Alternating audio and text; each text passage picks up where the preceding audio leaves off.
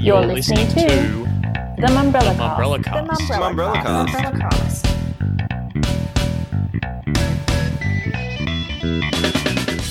Cast. Welcome to the Mumbrella Cast. I'm Xander Wilson. My guest today is the host of Kiss 101.1 Melbourne Mornings. But that's just the tip of what Ryan John has been capable of down the years as a digital content creator, radio host, podcaster, producer, social media marketer, influencer, and more. Ryan got his start at SCA in regional radio and went down a path well travelled, eventually landing at Hit in Perth. But then he had to make a decision between his personal life and his career. Since then, he's worked with a stack of big name brands on content marketing, and now he's landed another full time radio gig with ARN's Kiss in Melbourne. He joins me now. So, Ryan John, thanks for coming on the Mumbrella Cast. Thanks for having me. Uh, now, you're something of a content chameleon. I think you called yourself a jack of all trades when we were chatting just before we got started. Uh, I also your said master of none, which you um, left off, but yes. well, your LinkedIn page describes you as a broadcast and digital content creator. You obviously do radio, podcasts, social media, TV. Do you think that you need to be pretty versatile to to sort of break through in the media and the the, the competitive nature of of radio and TV and and being a, a person that's talent these days? Um, I don't know if you need to, but it's definitely really helpful. Um, I mean, as you know, and probably people listening to the Mumbrella cast, like no job is forever in our industry. So even if it's just for a bit of reassurance that, well, if this one ends, I've got the skills to get another job. If that's the only reason, then that's probably still a good one. But I think gone are the days where you, you just have this one, especially in media, maybe less marketing, but one specific skill, and I only do this one medium. I think you know, for radio shows to get found, social media is great, uh, and vice versa. And TV people without a social media presence, I don't know if anyone under 40 would know who they are necessarily. So I think, you know, just sort of not putting all your eggs in one basket is probably a, a safe bet. Yeah, and I'll sort of, I think we'll go over some of those other aspects as we go throughout this chat. But um, I guess you know the most recent gig for you and what you're doing right now is is mornings on on Kiss in Melbourne. How's that Yep. for you, and how's it been? I guess transitioning back into a regular radio gig after a little bit of time away from that sort of thing. Yeah, it's good. It's different. So I used to do breakfast, so a big team, and now I'm on my own. And I'd never like ever done that before, and I was really nervous about it before I started. I actually got asked about it, I think twice, and I said, "Oh, I know that's not for me." And not that it's not for me. I said, "I don't think I I am, can do it. I don't know how to do it." And then we kind of reached a bit of a like I'm someone who likes to learn. Um, so I just said, "Hey, look, I'm really willing to learn if you're willing to teach me." So we that was kind of the agreement of we know you're not going to be perfect by yourself right away, and you've got a lot to learn. But um, yeah, so the first few months were a steep learning curve, but it's been really enjoyable. And the team at Kiss are super lovely. Um, I know a lot of spots in the media. People, you know, there's lots of interesting personalities and weird workplaces, but Kiss is like it seems really cliche to say like a pleasure to go in each morning, but it really is, and everyone's super nice, and we get on with it and have a great time. And yeah, I'm really enjoying it so far. Maybe I'm still in the honeymoon period. I've only been there six months, so who knows? But so far, so good. Yeah, so I guess the, the learning curve you speak there was that you know were you was that on a technical side of things, on a production side of things?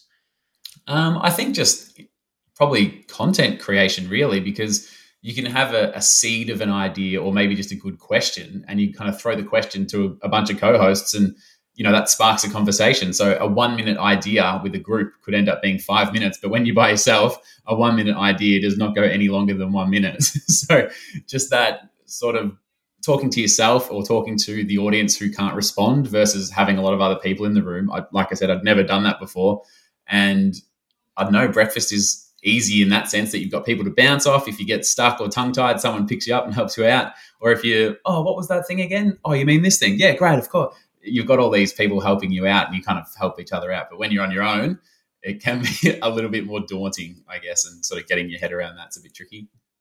Yeah, definitely. And you sort of got back into old habits and hosted breakfast over summer with Lauren Phillips.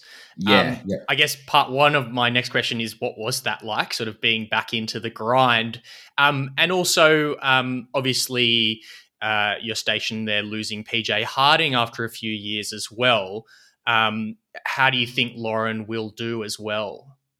Yeah, so first of all, Summer Breakfast, I was really excited, but also super nervous. I think I hadn't done radio for 12, 14, maybe even 18 months at that stage. And I was just nervous because I hadn't done it in a while. And I believe radio, like anything, like going to the gym, if you haven't worked out in 12 months, that first session is probably going to hurt. so I was a bit nervous. And I actually didn't think I'd ever do radio again when I left. I thought, oh, you know, there's there's other stuff. And but like I said, everyone was really lovely. It was really enjoyable, and I really loved working with Lauren. She was great, and it's funny that she's about to start Kiss Breakfast now because I said we were having beers at one stage during summer breakfast, and I, I said to her like, "You are naturally like so great at this. Would you ever do it full time?" And because she has such a a great life. She's living with the Hemsworths, living in Byron, traveling around. And I, I kind of thought, oh, you know, if you did this full time, you could be seriously so great. And I, we had that conversation. Like I said, it was after a few beers, so who knows what she took out of it. But I remember thinking, if she did this, she would be awesome.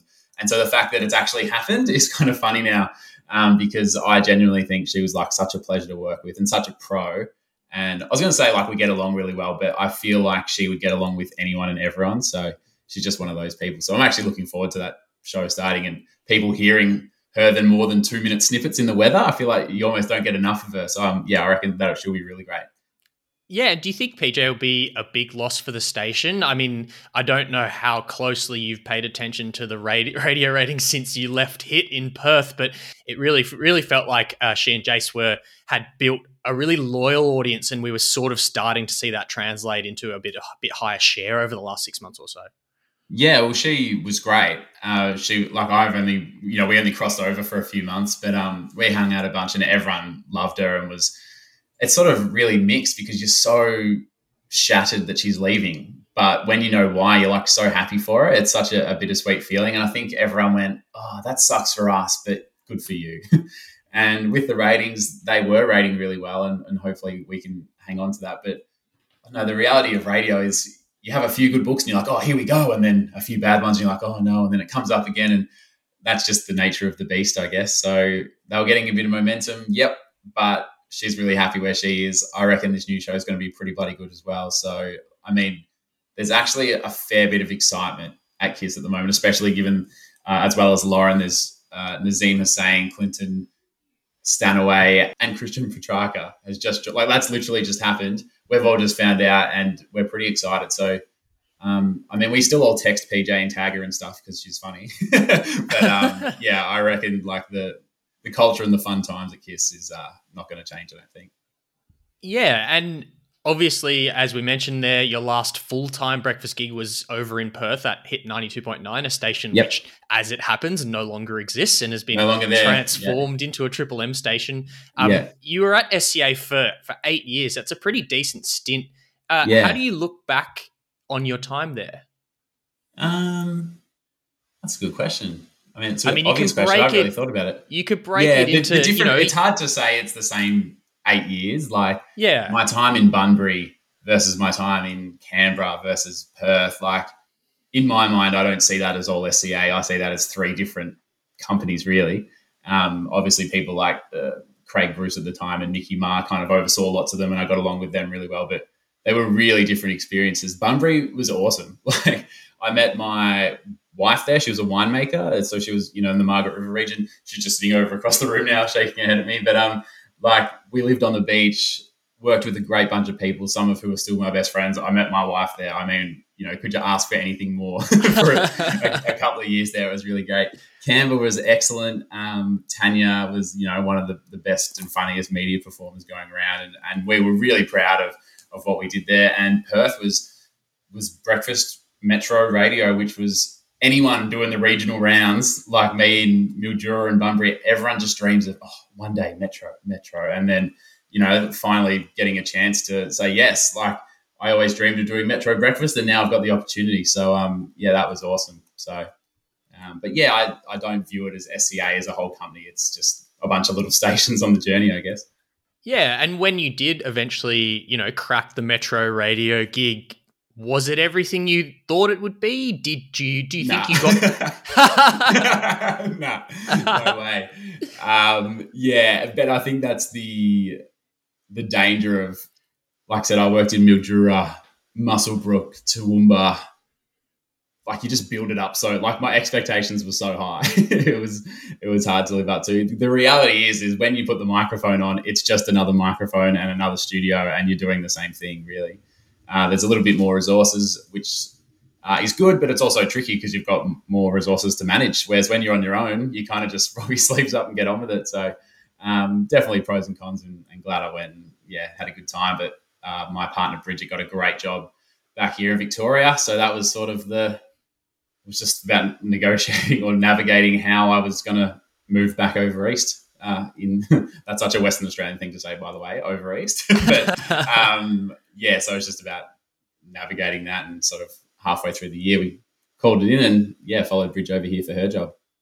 Yeah, and and just coming back to I guess cracking Metro Radio, I I sort of feel like the journey that you went on there was something that was a lot more common over the last couple of decades, and we've probably seen a bit less of it in the last three. Well, it doesn't exist years. anymore. There are it no longer doesn't. regional breakfast shows with SCA. Well, that's um, it. That's it. Yeah. I, well, I, mean, I, guess I mean more generally. You know, there are still regional shows, and you know, uh, programmers that I have spoken to over the last three or four years about talent will still say, "Go and cut your teeth somewhere." Um, but yeah, yeah, as I say, you know, you, you don't see that as much anymore. Is that to the detriment of the industry? Do you think? Is that too too intense a question?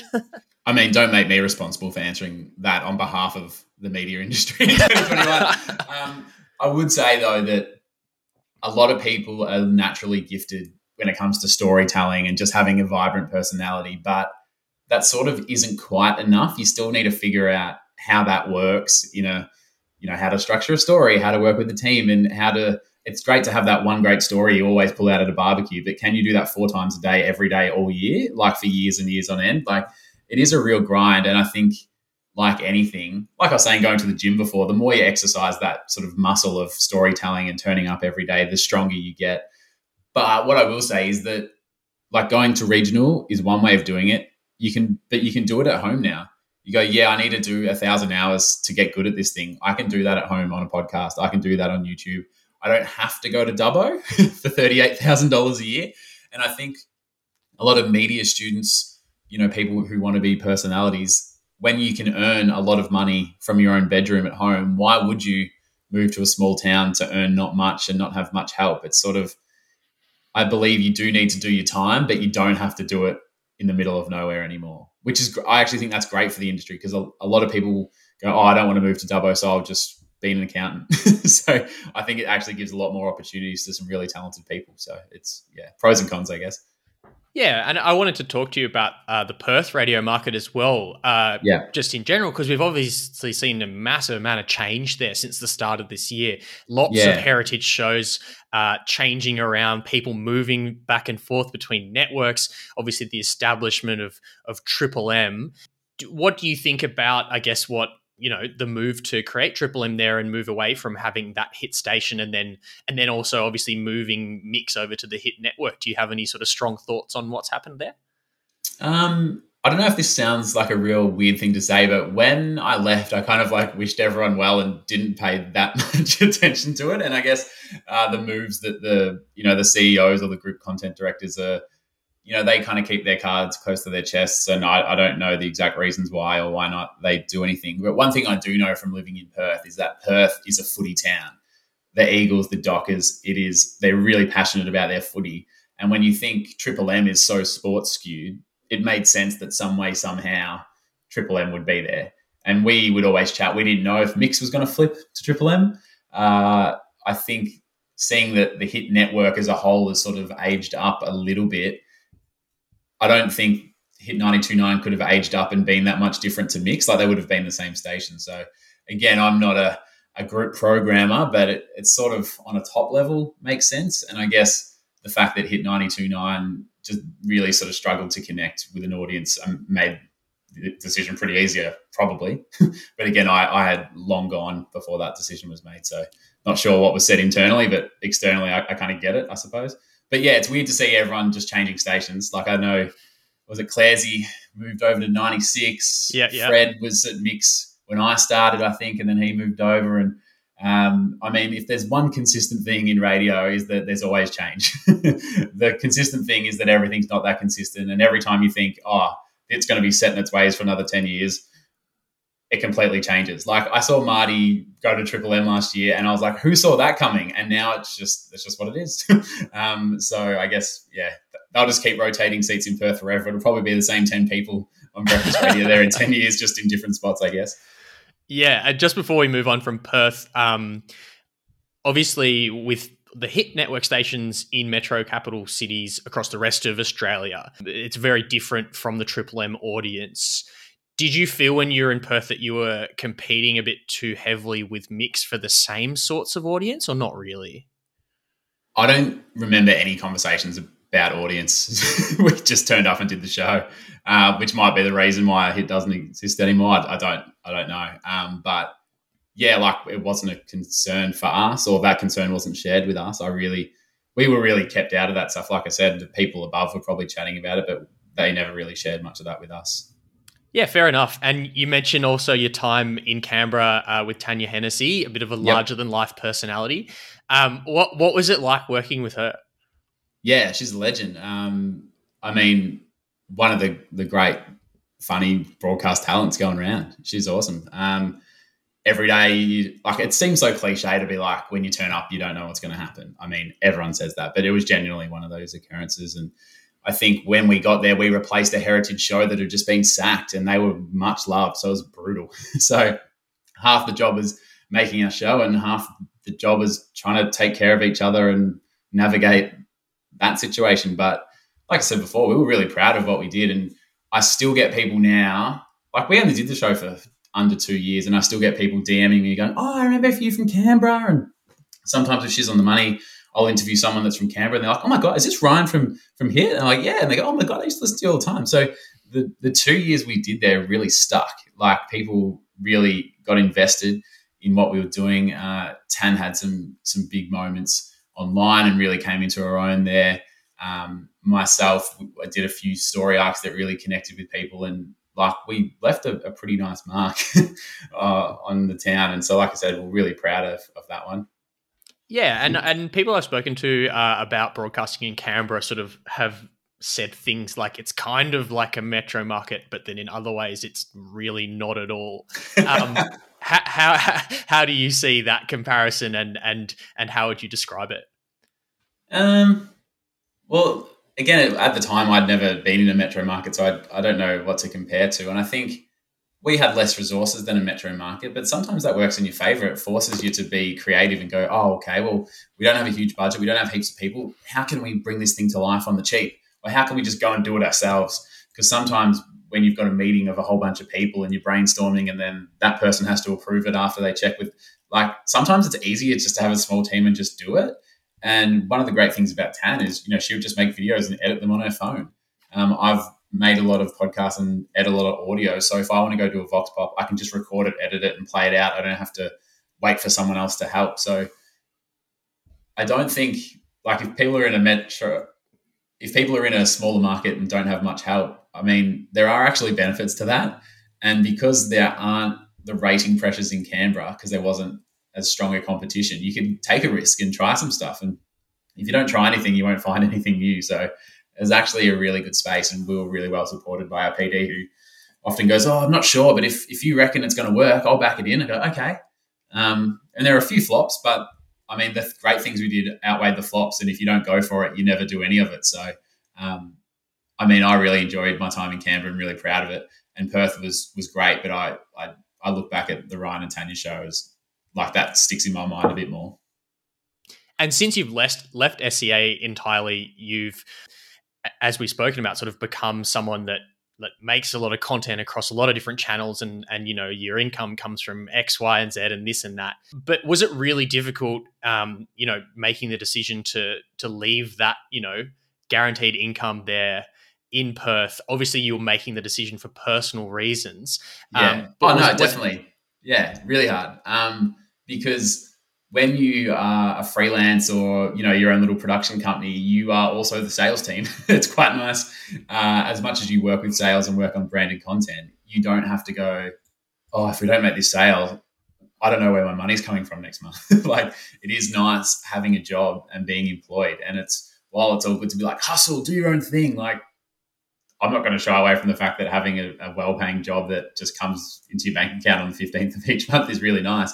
So that was definitely a factor. Um, and yeah, like it was a very interesting time because it's that made it a very hard decision, especially because I worked so hard to get there. And I'm like, and I'm just gonna just gonna throw this away. What an idiot! but um, I think having the multiple revenue streams, even if some of them aren't that big, just having a bunch of different ones that all trickle in and add up, it certainly takes the pressure off all of them. And now, um, not that any of them, like I'm, I don't, I'm not a rich person, but and none of my revenue streams are like massive. But the fact that I've got a couple of different ones really just takes the pressure off and allows you to have a bit more freedom and go, oh, if that one doesn't work out, that's all good because this is going great over here. And it really does help you sleep at night. having, a, you know, you not all your eggs in one basket, I guess. Yeah, and I guess one of those eggs uh, you mentioned already, uh, the She's on the Money podcast. Yep. Um, can you sort of go back to when that started? Tell us a bit about its inception and and and where it's come to now to be, you know, quite a successful podcast. Yeah, so it was started by Victoria Devine, who's a financial advisor. It actually started as a Facebook group because she wanted to have a group where her clients could like ask questions and share ideas and what budgeting hacks are you using. Um, and that sort of got a bit of momentum. And V was like, oh, you know, I should expand on this. And she was not quite up to doing YouTube because being on camera, like for many people, is terrifying, me included. so she thought a podcast was a was a happy medium, and she was friends with the Shameless Girl, so they encouraged her and helped her with season one. And then I came on board in season two. And yeah, it's it's grown a lot. So from the time I started, it was once a week, and now there's five episodes a week across three different brands. So I don't do as much on She's on the Money now. I just do one episode. I'm focusing on the Business Bible, which is sort of the what do we call it? The small business side hustling sister of She's on the Money, and we've also got the Property Playbook as well. And which I mean, every time is a crazy time in property. But I feel like now people are trying to buy their first homes and the price goes up thousand dollars a day or something ridiculous in Melbourne and Sydney. So it's definitely grown a lot. And um, yeah, I'm interested to to see how it all pans out. Like I said, I spend more of my time now on the business Bible, but uh, V and I met probably 18 months ago, and like I said, since then it's it's grown a lot into. It surprises some people how well it does. There's still a lot of oh podcast, oh, that little that little hobby, and um, it, it's funny that a podcast can earn more than entire radio stations often. So.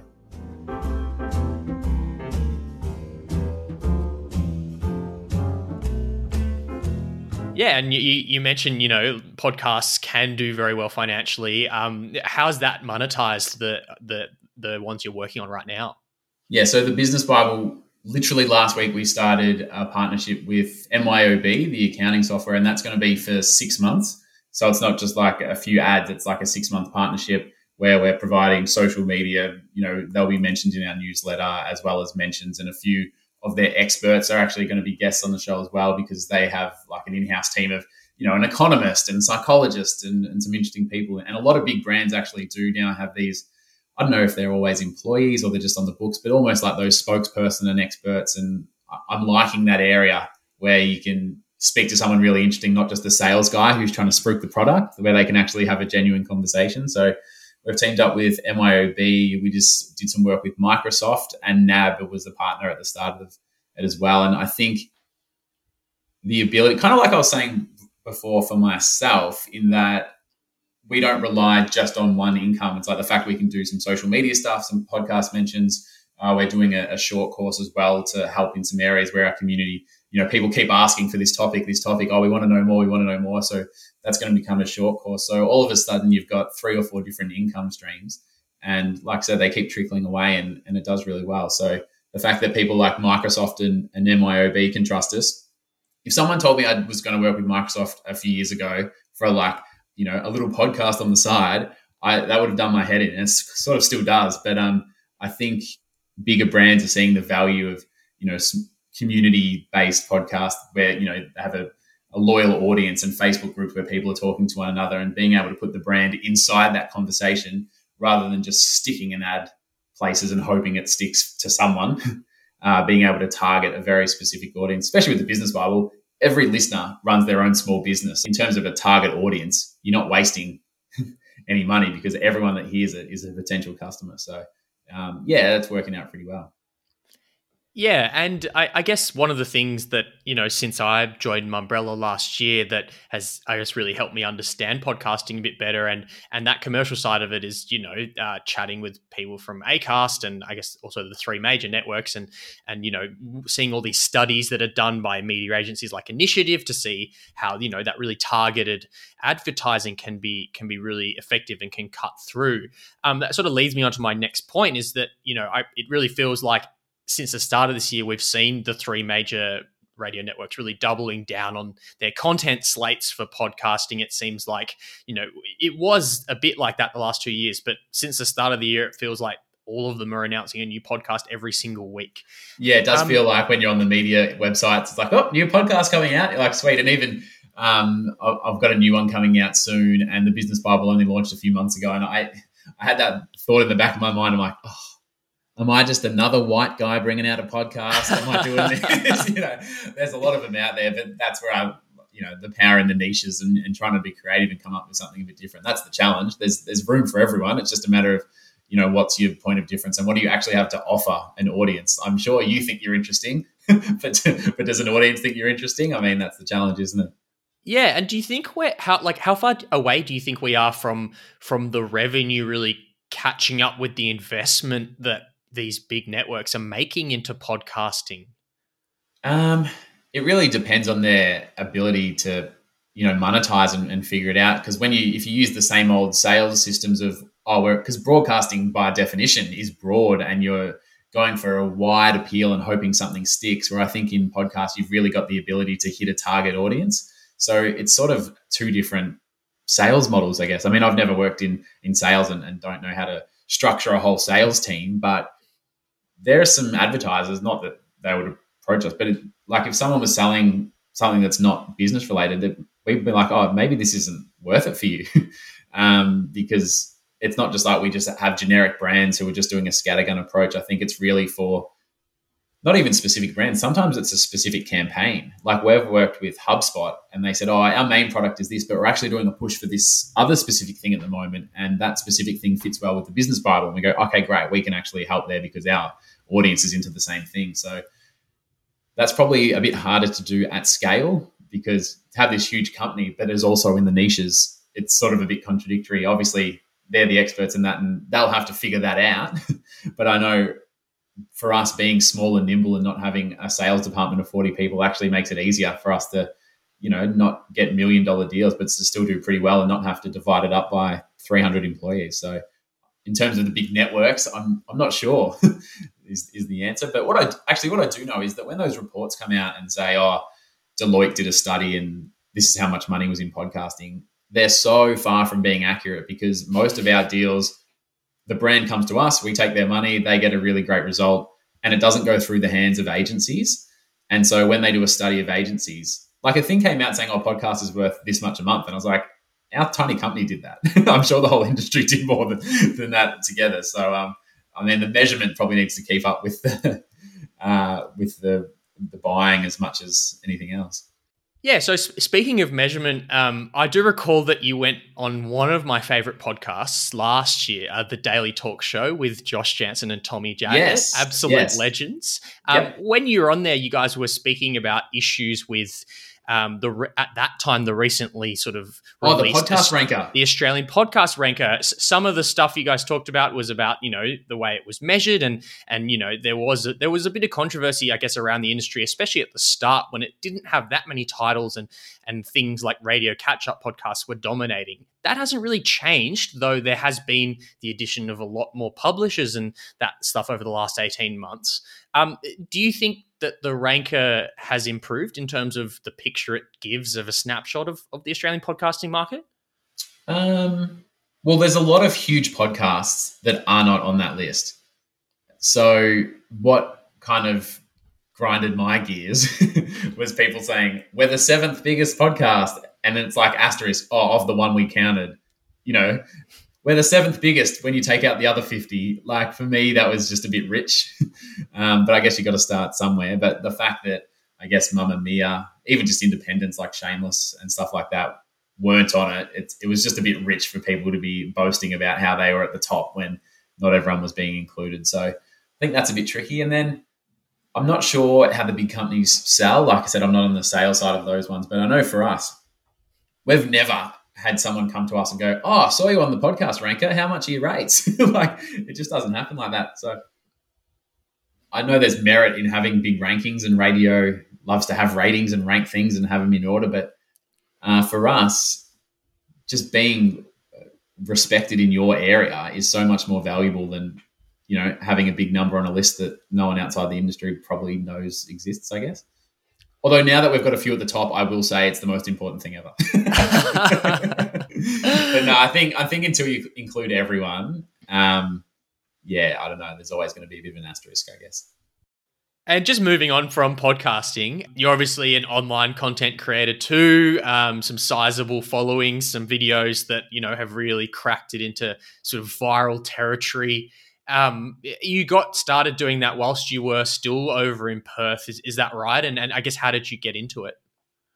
Oh, it was probably before then. I, I started my own Facebook page when I was in a tiny little town um, in Mildura or Toowoomba or something. And it's, I don't mean this in a bad way, but it was, it was sort of, I did some content that probably didn't fit on the station site. Maybe it was a bit more edgy, a bit more risky. And I know in Canberra, I used to go out to nightclubs at like two or three in the morning and interview people out the front of clubs when they'd obviously had a few beers and you know some risque topics. And a few of those took off and went viral. And as you can imagine, a station was a bit hesitant about, oh, you know, they've clearly had a few beers and we we just don't know. And I said, hey, happy to put it on mine and for you guys to, you know, remove yourself from it. Um, but they really took off, and it's funny when they say, "Oh, it's not for us," then it takes off. Then they're pretty quick to go, "Oh, actually, you know, maybe we will have a slice, a slice of that action." Um, so that's sort of how it started. And similar to what we spoke about before, I think just having that extension, you can't just expect people to flick around the radio and find you. A lot of listeners from a lot of listeners of the Ryan and Tanya show in Canberra found us through Tanya's videos and my videos. Obviously, Tanya, a huge online following, so I won't say it was like 50 50. She definitely did a really great job, but that's how people found us, and that's how we became really successful. So I don't see it as an extra. I just see it as part of the job. And I guess the, the good thing about socials is that, you know, you can take it with you. Like when you do a really good job in Canberra, you move to Perth and you start with zero again. Um, no one knows you, but if you've got your own Instagram and your own online following, like they follow you wherever you go. And and thank God for that because when I had a bit of time out of radio, like I said before, it could have been, you know, big income to zero, but and not that I wasn't nervous about it, but it's actually looking back, it's I'm kind of proud that oh yeah, I had a year without a job and it was actually totally fine um, because I've got a you know this social following and brands are interested in content that's a bit more natural and a bit more real. So that suited me really well, and I still do little bits and pieces when I've got time. So. Um, I mean, if you wanted to be a talent or just in the media creation business, you don't need to wait for someone else to give you permission. Just start doing it. Just start doing it, and you can make a career for yourself. So, I mean, not that it's like a plan B. I just think it's part of the the whole package of everything I do. Yeah, definitely. And obviously, you know, the biggest video um, was uh, the video where you had, you know, gone in search of of of your birth uh, father. And, was birth mother originally. sorry, but uh, yeah. no, but the, the mix up is easy because it started as my birth mother. I did an yeah. ancestry DNA test to find her couldn't find her, but found my birth father by accident. So it's been a, a wild couple of years just from, like I said, starting with that one video that literally changed my life. Yeah, and and I, have watched all of it, and and and that sort of thing. Obviously, that's helped with your brand in terms of the the social media side of things. Helped with the following and that sort of thing. Oh, I would say it's good and bad. It's not necessarily a help. It's just like there are. Do you get people recognizing you from that still? Yeah, uh, although sometimes now if I'm doing a, a video and it, it gets a bit of attention, you'll get this random like, oh, you're that guy from that adoption video. so, um, and they kind of don't realize it's the same person. And I actually spoke uh, in Perth about being adopted, and someone said, oh, I've been listening to Heidi Xavier Ryan for three months, and I didn't realize this Ryan is the same Ryan. Like I've, I actually know lots about you, and it didn't. People don't always click it's the same person. Um, and why why I say there's pros and cons is because whilst like the support and everything I got from that was unbelievable. it, it is. I don't want to be the adopted guy. That's like not my personal brand. And sometimes it's strange. It'll be the weirdest video, and someone will, you know, it's a bit slapstick and silly. It's just an Instagram reel or a TikTok, and someone will be like, "Oh, hey mate, find, did you find your mum?" And you're like, "Oh, I actually just made a video about dumb things drunk people said, and it just feels really awkward to then reply to that comment like, "Oh no, actually, I still haven't found my birth mother. Thank you for your support and sympathy." um, so it is a bit random, and especially my Facebook page, the majority of the couple of hundred thousand people there are from the US, and are just these, you know, beautiful family story enjoying mums in their forties that are just like, "Good on you, Ryan. Hope you find your family," and don't necessarily have an interest in my new podcast about finances in Australia. so, um, like I said, it, it's sort of it's weird in that you, you, can have different audiences for the same people. So it's it's it is strange. Yeah, blessing and a curse, I guess. Yeah. Um, another part of what you've done, obviously, is is you know work on creative and and work on social media campaigns and branded content for for a lot of brands. Um, yep. Can you sort of talk us through getting started with that and and you know what what's some of the stuff that you've done there that that you you've been really proud of that that you've done? Um, well, I think that's just the the natural extension of when you start making content that is resonating with people. Brands don't really want to be seen as this big corporate entity that just like talks down to the people. So, I mean, people that listen to Mumbrella don't need to be told about you know the benefit of sort of branded content and things being a bit more authentic and real and, and connecting with an audience. So, as your audience starts to grow, you start to get a few emails and DMs and, and stuff like that. And oh, can you work with us on this? Do you want to come and help us with that? So after a while, and especially when I was in Perth, realizing that oh, I'm, I'm probably going to leave soon. I can't just leave with nothing. I need to sort of get this ramped up. So I started working with, uh, strangely, a lot of alcohol brands were the first ones. Uh, Tanqueray was one of the big first clients I did. Now I've just done some work with Kraken, Jimmy Brings. Um, I also get a lot of, uh, which my wife gets annoyed by because I'm my brand isn't necessarily like being a beard guy, but every week I get approached by a different uh, shaving company or beard oil. And well, when I say brand, like my fans aren't like beard enthusiasts. That's not why they follow me. So I don't know if they're getting much conversion. If they're like, oh, well, you know, Ryan's got a beard, so obviously everyone who follows him into beards. I'm like, well, if I promote your beard oil, um, my audience on Instagram is 82% female. So, you know, you might not actually be targeting targeting the right people. And even being able to have conversations like that with brands, they actually respect it because they want results. They're not just there to fluff your ego. They're there to, they want something out of their campaign. And when you can actually have those conversations and help them with their campaign, that's how you keep getting work. Because go, oh, when we work with him, he knows the people we're trying to target. He knows the message we're trying to get across.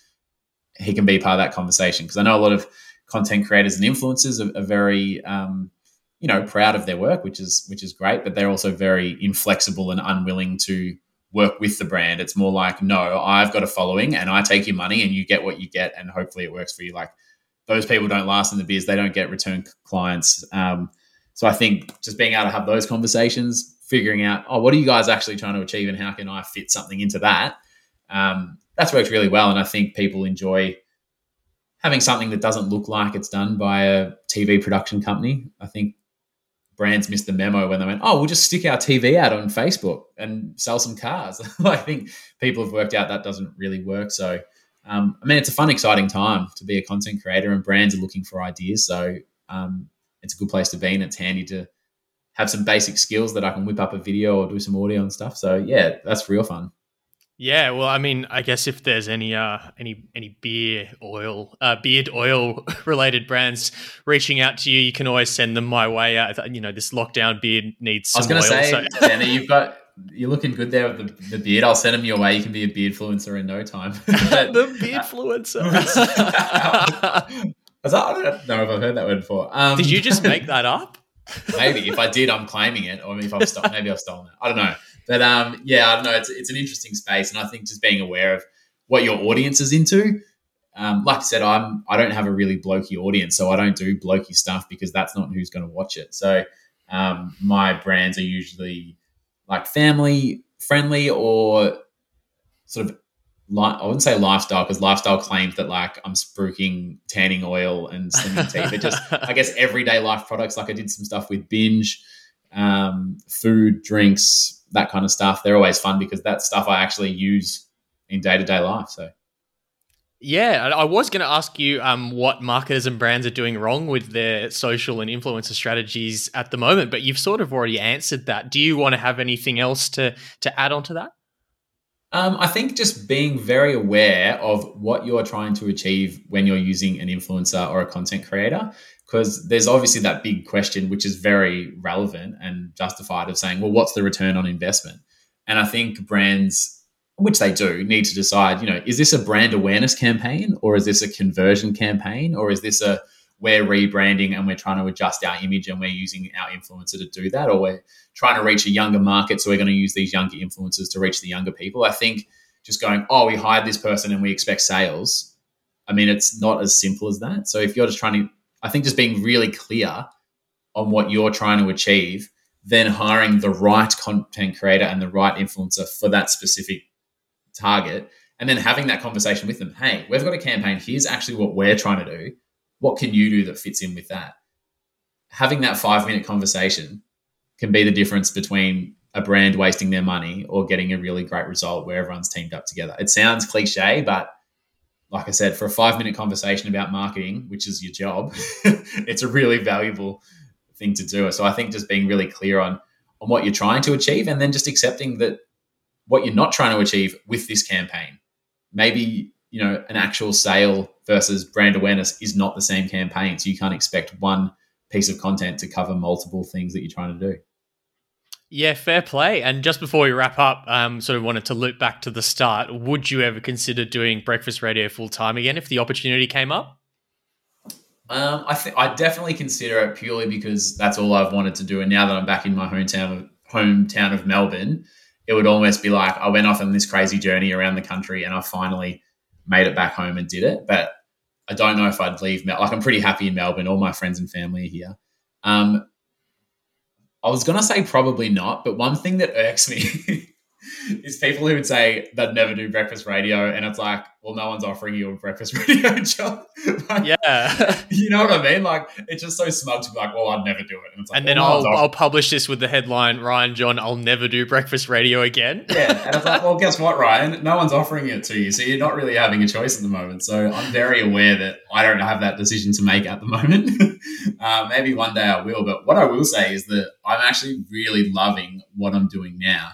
And when you do breakfast radio, it's like you're all in. Your name's on a billboard and buses. That's your whole life. You're up so early. You spend the afternoon thinking about ideas and getting nervous about tomorrow's show. Like it really is all in. And as much as I do my best and try really hard uh, with Kiss now, you know, when I finish my shift, I have the mental capacity to go and think about a podcast or to go and do something else or to make a quick little video. And I like doing all of it. I feel like if I got up at 4 a.m and invested so much time and energy into this show, by the time you get home, you're stuffed and you're thinking about tomorrow. And I wouldn't have the time to do the branded stuff. I wouldn't have time to do the podcast. I'm also doing an MBA at Melbourne Business School because I that's what I do apparently. so as you, weren't doing imagine, enough. I wasn't doing enough apparently. Um, but like I said, if I did breakfast again, I'd have to sacrifice a few other things, and I'm already sort of at capacity and trying to pull back a little bit. So I'm enjoying being able to have the time and energy to do multiple things. I'm actually really happy at the moment. So I don't know. Is that a roundabout answer of saying probably not? I'm not sure. I'm not sure.